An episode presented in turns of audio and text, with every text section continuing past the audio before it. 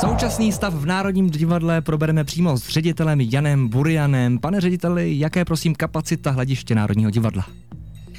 Tak Národní divadlo má čtyři budovy. Je to jeden z největších producentů divadelních vůbec na světě.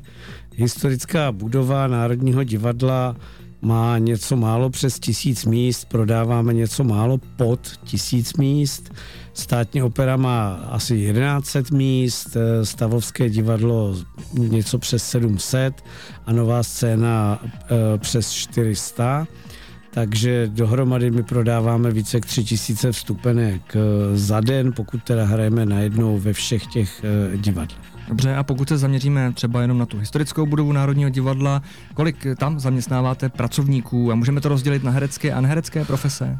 To vám neumím říct jenom o historické budově, zase v celé instituci pracuje e, eh, 1300 zaměstnanců, ale stovky dalších externích spolupracovníků a subdodavatelů, protože řad, eh, zhruba ten poměr umělců a neumělců je tak polovina ku polovině, s tím, že ale eh, řada umělců u nás vystupuje na různé autorské smlouvy jako hosté a ze zahraničí a tak dále.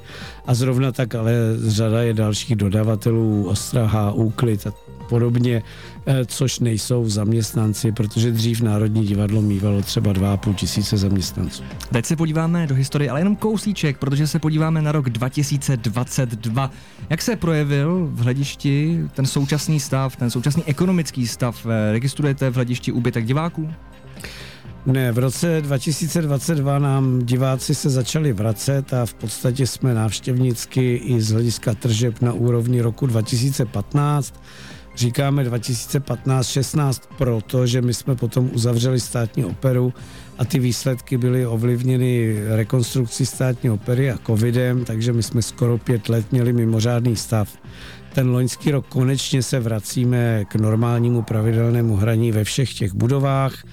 Eh, vrátili se nám prakticky všichni čeští diváci, a máme rádost, že ta návštěvnost přibývá a zejména přibývá mimo pražských diváků návštěvnost ale nevrátili se nám cizinci ze zámořských zemí, ze Spojených států, Kanady, eh, nevím, z Jižní Ameriky, z, eh, ale i také z Ázie, z Koreje, z Číny, z Japonska a samozřejmě ani ne z Ruska. Tam cítíme propad na zejména některých operních představeních v ve státní opeře. My jsme to celé vyřešili tím, že jsme počet představení přizpůsobili té poptávce a zvýšili jsme podíl diváků na jednotlivých představeních. Takže když přijdete do Národního divadla, tak zjistíte, že představení jsou velmi slušně obsazená diváky. E, zároveň, aniž bych chtěl mluvit dlouze, diváci změnili své chování, nám se před covidem běžně stávalo, že řada našich představení byla vyprodána půl roku dopředu.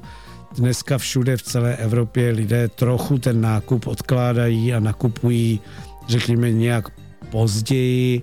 Já budu rád, když se to vrátí samozřejmě do původního stavu, protože už v této chvíli není se čeho bát.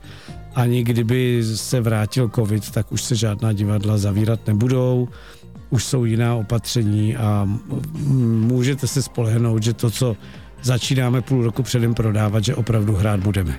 Ano, a zahraniční turisté obecně naší metropoli chybí, vlastně stejná situace i v Pražské zoologické zahradě, ale my pokračujeme s naším hostem už za chviličku.